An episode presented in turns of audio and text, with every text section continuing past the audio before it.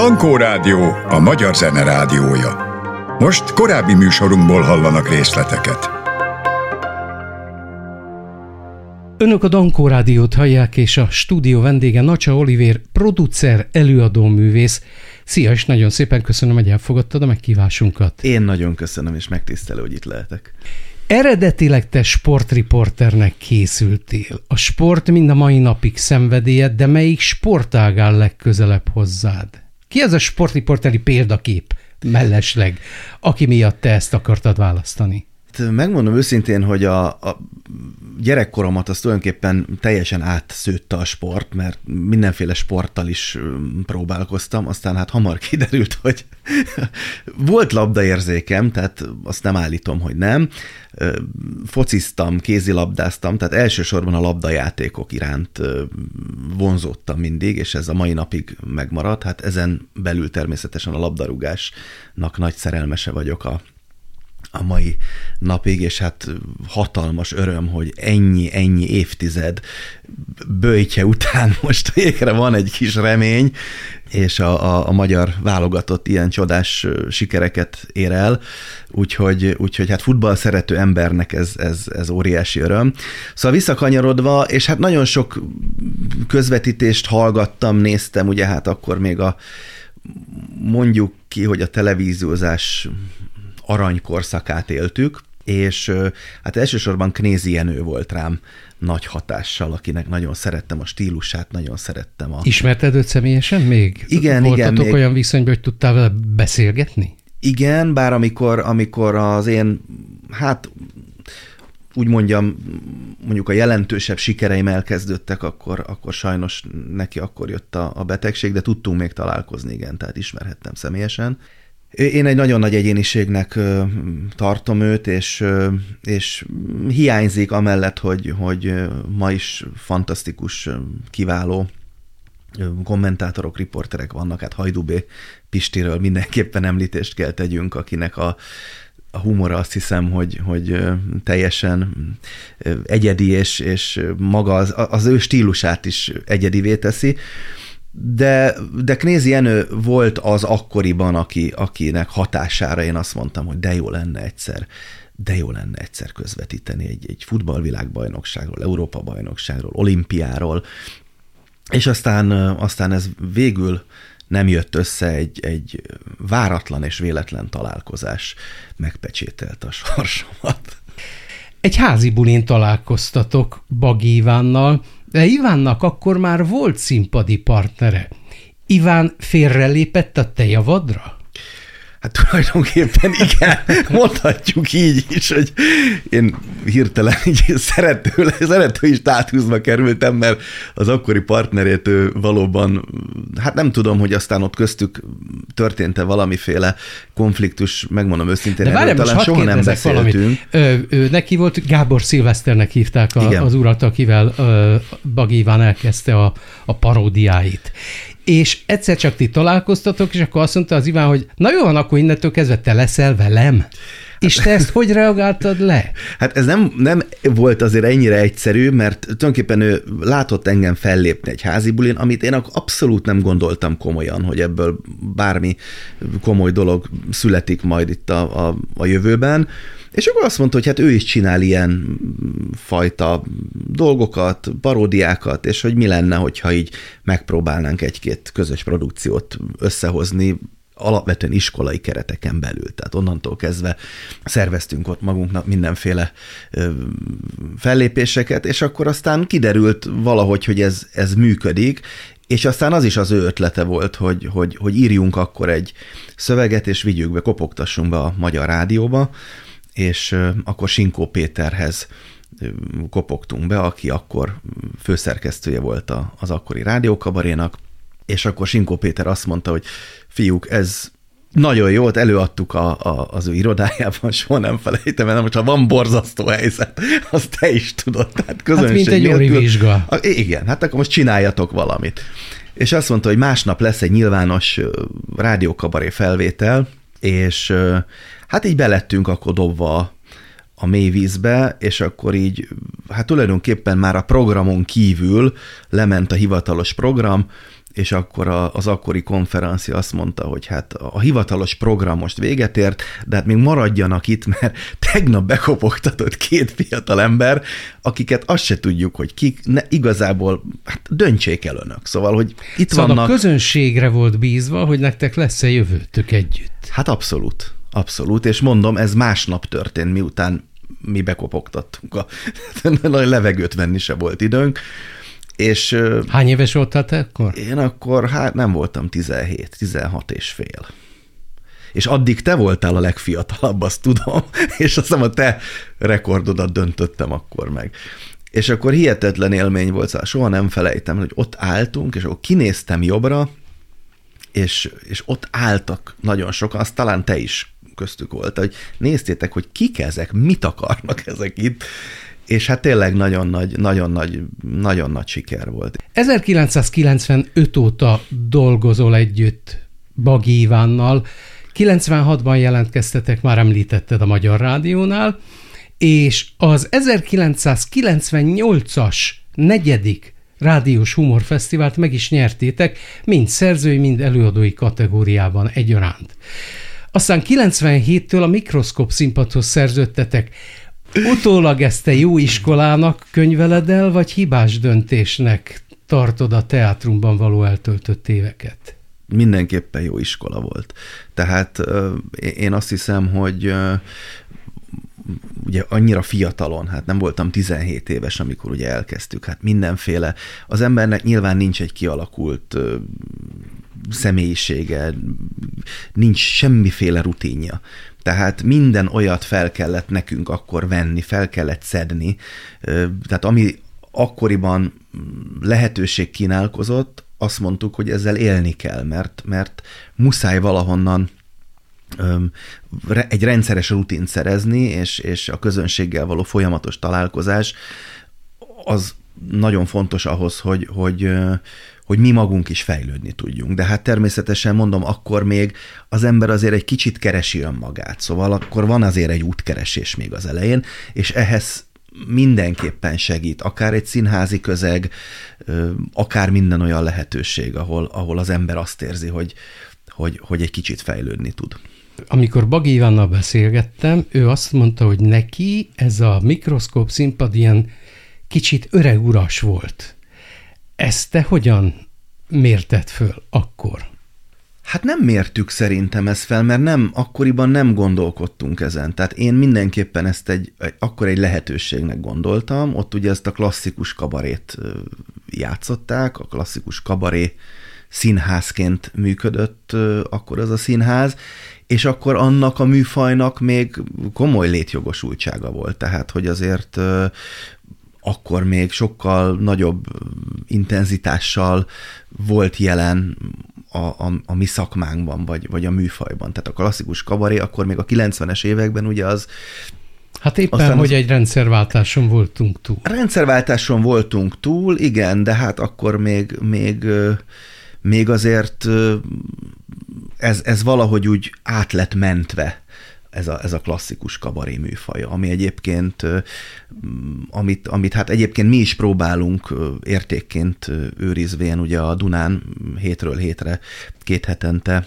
bemutatni a nézőknek, tehát szeretnénk valamelyest azért ezt a műfajt fenntartani, vagy életben tartani. Ez nagyon fontos. Maga az, hogy, hogy, hogy értéket őrizzünk, és ne vesszen ki, ne, ne halljon azért el ez a műfaj, mert hát fantasztikus, csodálatos színészekkel dolgozhattunk mi is együtt, akiken felnőhettünk, és, és hát hétről hétre látni ezeket a, a felvételeket szerintem mindenkinek öröm, mindenkinek élmény, még, még nekem is, tehát hogy ez egy fontos, fontos küldetés.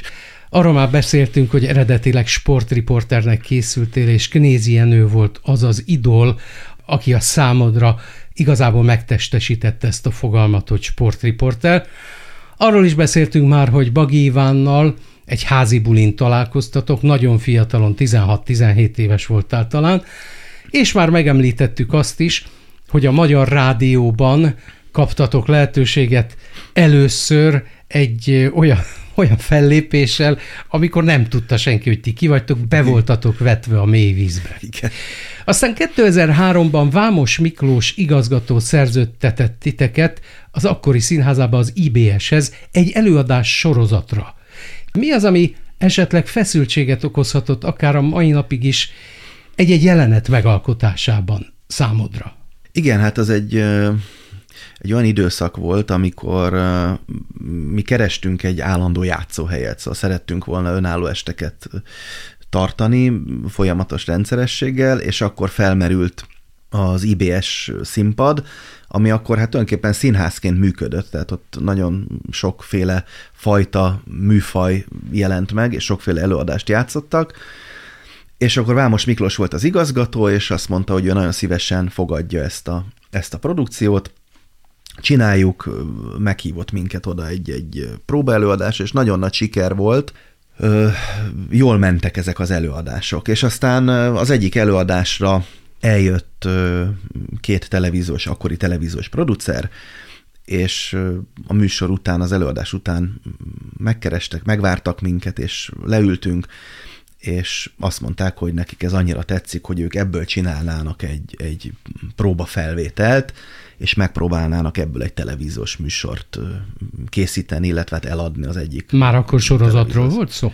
Igen, is? tehát ők, ők abban gondolkodtak, hogy, hogy hát ez nem egy egyszeri, hanem akár ez egy rendszeresen látható televíziós műsor legyen, és aztán elkészült ez a mm, úgynevezett pilot mm, adás, vagy próbafelvétel, és aztán a TV2 2003-ban megkötötte a szerződést, és azt mondták, hogy akkor, akkor induljunk el, és ez volt a Banánhéj című műsor. Először már említettük, a Banánhéj című tévéműsorotok jelent meg a TV2-n. Ezzel a produkcióval elnyertétek a legjobb saját fejlesztésű műsor formátumért járó televíziós díjat. Mennyire kaptatok ti szabad kezet a megvalósításhoz? Hát eleinte ö, kevésbé volt szabad kezünk, és aztán folyamatosan átvettük szerintem a, a, az irányítást. Szóval eleinte, eleinte kevésbé volt szabad kezünk, és aztán folyamatosan, talán úgy lehet ezt jól megfogalmazni, a saját képünkre formáltuk a, a műsort, és én azt hiszem, hogy akkor lett igazán jó, tehát akkor éreztük azt, hogy úgy igazán kiforrott maga a, a formátum. És aztán ezt vittük tovább, tehát amikor a banánhéj véget ért, akkor indítottunk egy, egy, egy új műsort. Picit még térjünk vissza a banánhéjra. Ha jól tudom, ott szerepelt először a Nova Kultúrzenekar műsorotokba. Igen, hát ők akkor, tulajdonképpen akkor lettek ismertek, mint a műsor állandó zenekara, és akkor utána lettek ők egy ilyen önálló önálló zenekar, Ez és járták a saját, volt, saját vagy útjukat. pedig ez ti, nem a, ez ti nem akartátok egyáltalán ezt? Mi akartunk, hogy le, akartuk, hogy legyen egy showzenekar, de bevallom, ez nem a mi ötletünk volt, tehát mi nem ismertük. Hát Novai Gábor természetesen ismertük, de az, hogy nekik van egy új formációja, arról, arról nekem nem volt tudomásom. Hát az akkori akkori producernek volt az az ötlete, hogy ez illene itt ebbe a, ebbe a millióbe, és, és ez a kis retro hangulat, ez, ez, ez passzolna, és, és hát valóban, valóban ez, ez jól is működött. És utána ők elindultak a saját útjukon, és hát a mai napig nagyon nagy sikerű zenekar. A Banánhely című tévéprodukciótok után egymást követték az önálló tévés show műsorok. A Médiacápa, a Szálka, majd a Baginacsa Orfeuma. 25 év kiemelkedő teljesítményért megkaptad a Karinti gyűrűt is de az M5 kulturális csatornán és a Kult 30 műsort vezetted. Magát a paródia műfaját szerinted meddig érdemes csinálni, készíteni, előadni? Hát ez egy nagyon jó kérdés. Ezen magam is nagyon sokat gondolkodom, meg, meg gondolkodtam. Nem tudok neked most erre jó választ adni, tehát nem, nem tudom azt mondani, hogy ezt... Szóval mi az, ami ez... esetleg meggátol abban, hogy gondolkodj egy-egy újabb alanyban? Az a, abban semmi, alapvetően most, most magáról a műfajra gondolsz, nem? Vagy arról beszélünk, hogy magát ezt a műfajt. Ez egy nagyon hálás műfaj, érdekes dolog ez, mert sokszor az ember nem tudja, hogy miből lesz a siker. Hát ezt te is pontosan tudod, hogy a közönség mit és miért tart jónak, miért emel fel. Voltak olyan karakterek, amik, amik teljesen idézélve ártatlanul jöttek létre, aztán sokan, lett belőle. Sokan sértődtek meg egyébként? Nem annyira egyébként. Tehát volt nyilván egy-két, egy-két ember, aki igen, de hát szerintem ez elkerülhetetlen, de sokkal többen jöttek rá, hogy ez nekik mennyire jó, és mekkora hát népszerűséget. Reklám mekkora népszerűséget hoz, és hát Korda György egyébként elmondja a mai napig minden fellépésén, hogy nekik rengeteget segített akkor ez a paródia, tehát onnantól indult tulajdonképpen nekik el egy ilyen újabb másod virágzásuk, és hát valahogy egy kicsit talán azt hiszem, hogy nagyon sokáig volt úgy, hogy hogyha meglátták a Gyurit, akkor, akkor a paródia mindenkinek eszébe jutott. Egyszer azt írták, hogy az olyasmi volt, mint a Gálvölgyi esetében, ugye a Rózsa Gyuri, hogy onnantól meglátták a rózsát, hát gyakorlatilag senki nem tudott elvonatkoztatni a, a, a kapcsoltam Igen, és ebben érdekes nem az volt, hogy kinevették, hanem hogy imádták utána is. Még Igen, hát ő talán. amúgy is egy nagyon szerethető karakter, és, és a paródia által is szerintem mi ezt hangsúlyoztuk ki, de hát rengeteg, rengeteg, rengeteg karakter, hát nem is tudom hány száz karaktert játszottunk az elmúlt évtizedek során, és hogy aztán a közönség éppen most melyikből csinál egy ilyen, nem tudom, őrületes sikert, hát ezt az ember soha előre nem tudja. Úgyhogy nincs is ilyen tudatos választás, hogy most alapvetően az egyéniségeket, karaktereket próbáljuk mindig keresni, akik, akik, akik nagyon hálás karakterek, vagy hálás alanyok. Hogy meddig lehet ezt csinálni, hát ezt őszintén szóval nem tudom, szerintem ez az ember érzi. Tehát ez egy ilyen belső érzés lesz, hogy, hogy, hogy az ember azt mondja, na ezt eddig és ne tovább. Szerintem magán is látja, vagy, vagy, vagy magán is érzi, hogy, hogy, hogy, hogy most lehet, hogy most kell majd abba hagyni. Még ezt nem érzem, még ezt nem érzem, de az kétségtelen, hogy hát sajnos az, az egyéniség, az igazán jó karakterek, azok, azok, azok kiveszőben és fogyóban vannak sajnos. Ezt nagyon szomorúan kell, kell mondanom, mert hát azért egy teljesen más világban, egy más korszakban kezdtük ugye mi a pályánkat, amikor hát még Kossuth művészek adták egymásnak a, a kilincset, ők voltak a sztárok, ők voltak az igazi egyéniségek, Hát ma nagyon nem így van, sajnos. 2012-ben létrehoztad a Budavári Palota koncertet, melynek producere és tulajdonosa is vagy. Ez már a jövőt mutatta annak idején, vagy inkább a háttérmunka jelenti a közeljövő útját? Nagyon jól fogalmaztál. Igen, a háttérmunka óriási örömet jelent. Tehát beszélgettünk itt arról még az adáson kívül, hogy hogy az ember egy idő után, ha, ha megélt nagy-nagy sikereket, akkor sokkal könnyebben tudja egy kicsit háttérbe tenni azt az életét, amit, amit talán a közönség nap mint nap lát és, és megszokott, és elkezdi foglalkoztatni, elkezdi érdekelni, hogy, hogy mi van a másik oldalon, hogy mi van, ha átáll a túloldalra, és alkotó emberként, létrehozóként kezd el tevékenykedni. És én nagyon fontosnak tartottam, beszéltünk már az értékőrzésről, tehát engem minden olyan dolog nagyon érdekel, és nagyon fontosnak tartok, ami, ami, ami egy nemzeti érték, és az operett mindenképpen ilyen, a magyar nóta is ilyen, ez fontos hangsúlyozni. Tehát én, én azt gondoltam, hogy, hogy az operett műfaját az újra kell pozícionálni, mert komoly lenyomatokat hagyott a, az átkos időszak a műfajon is. Ugye hát próbálták ezt a műfajt teljesen elsilányítani, egyfajta vásári komédiává zülleszteni, hiszen hát azért az operett irodalmat, aki ismeri, azt tudja, hogy mikről szólnak ezek a, ezek a művek, ugye bárókról, gorófokról, arisztokráciáról, ami hát ugye az akkori eszményképpel teljes mértékben ellenkezett. Noha aki látott előadásokat például külföldön, Ausztriában, Bécsben, Németországban, hogy hogyan játszák ezt a műfajt, Lehár Ferenc és Kálmán Imre hát a, a világ legjátszottabb zeneszerzői közé tartoznak ma is a világon. Puccini rajongója volt Lehár Ferencnek, de hát ezek ugye nem kerültek napvilág, nem láttak napvilágot akkor abban az időben, és én azt gondoltam, hogy ezt a műfajt elegánsan kell játszani. Szóval ezt egy olyan közegbe, egy olyan környezetbe kell helyezni, ahol, ahol, ahol ezt, ez méltó, maga ezt a műfajt méltó módon lehet Egyből játszani. a Budavár jutott eszedbe? Egyből. Egyből. Tehát az volt az, az, volt az ötletem, hogy, hogy, hogy ez valami olyan helyszín, impozáns helyszín kell, ami, ami valahogy nincs is kihasználva eléggé, elkezdtem ezen gondolkodni, miért nincsenek ott előadások, hát ilyen gyönyörű.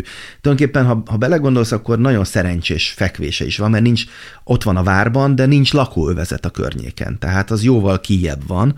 Tehát tulajdonképpen tökéletesen alkalmas, hogy, hogy abban a pompában, abban a millióben bármiféle kulturális előadást lehessen ö, létrehozni, és akkor így született meg a, a Budavári Palota koncert, most már 11. éve, büszkeség, hogy a, az augusztus 20-ai állami ünnepség sorozatnak az áróprogramja a Duna csatornán minden évben, és hát maga ugye az esemény az mindig augusztus első hétvégéjén van.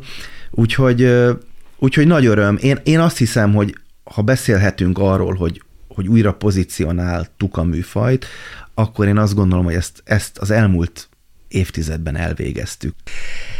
Én nagyon szépen köszönöm, hogy rendelkezésünkre álltál, jó egészséget kívánok neked, és azt, hogy minél előbb találkozunk egy-egy újabb hírrel, akár az operettel kapcsolatban, és a budavári gyönyörű környezettel. Hölgyeim és uraim, Nacsa Olivér, producer, előadó művész volt a műsor vendége, még egyszer köszönöm neked. Én köszönöm, hogy itt lehettem. Érdekes vendégek, izgalmas beszélgetések minden hétvégén reggel 6 órától 10 óráig Nádas Györgyel. Hallgassa újra a beszélgetéseket a www.mediaclick.hu oldalon.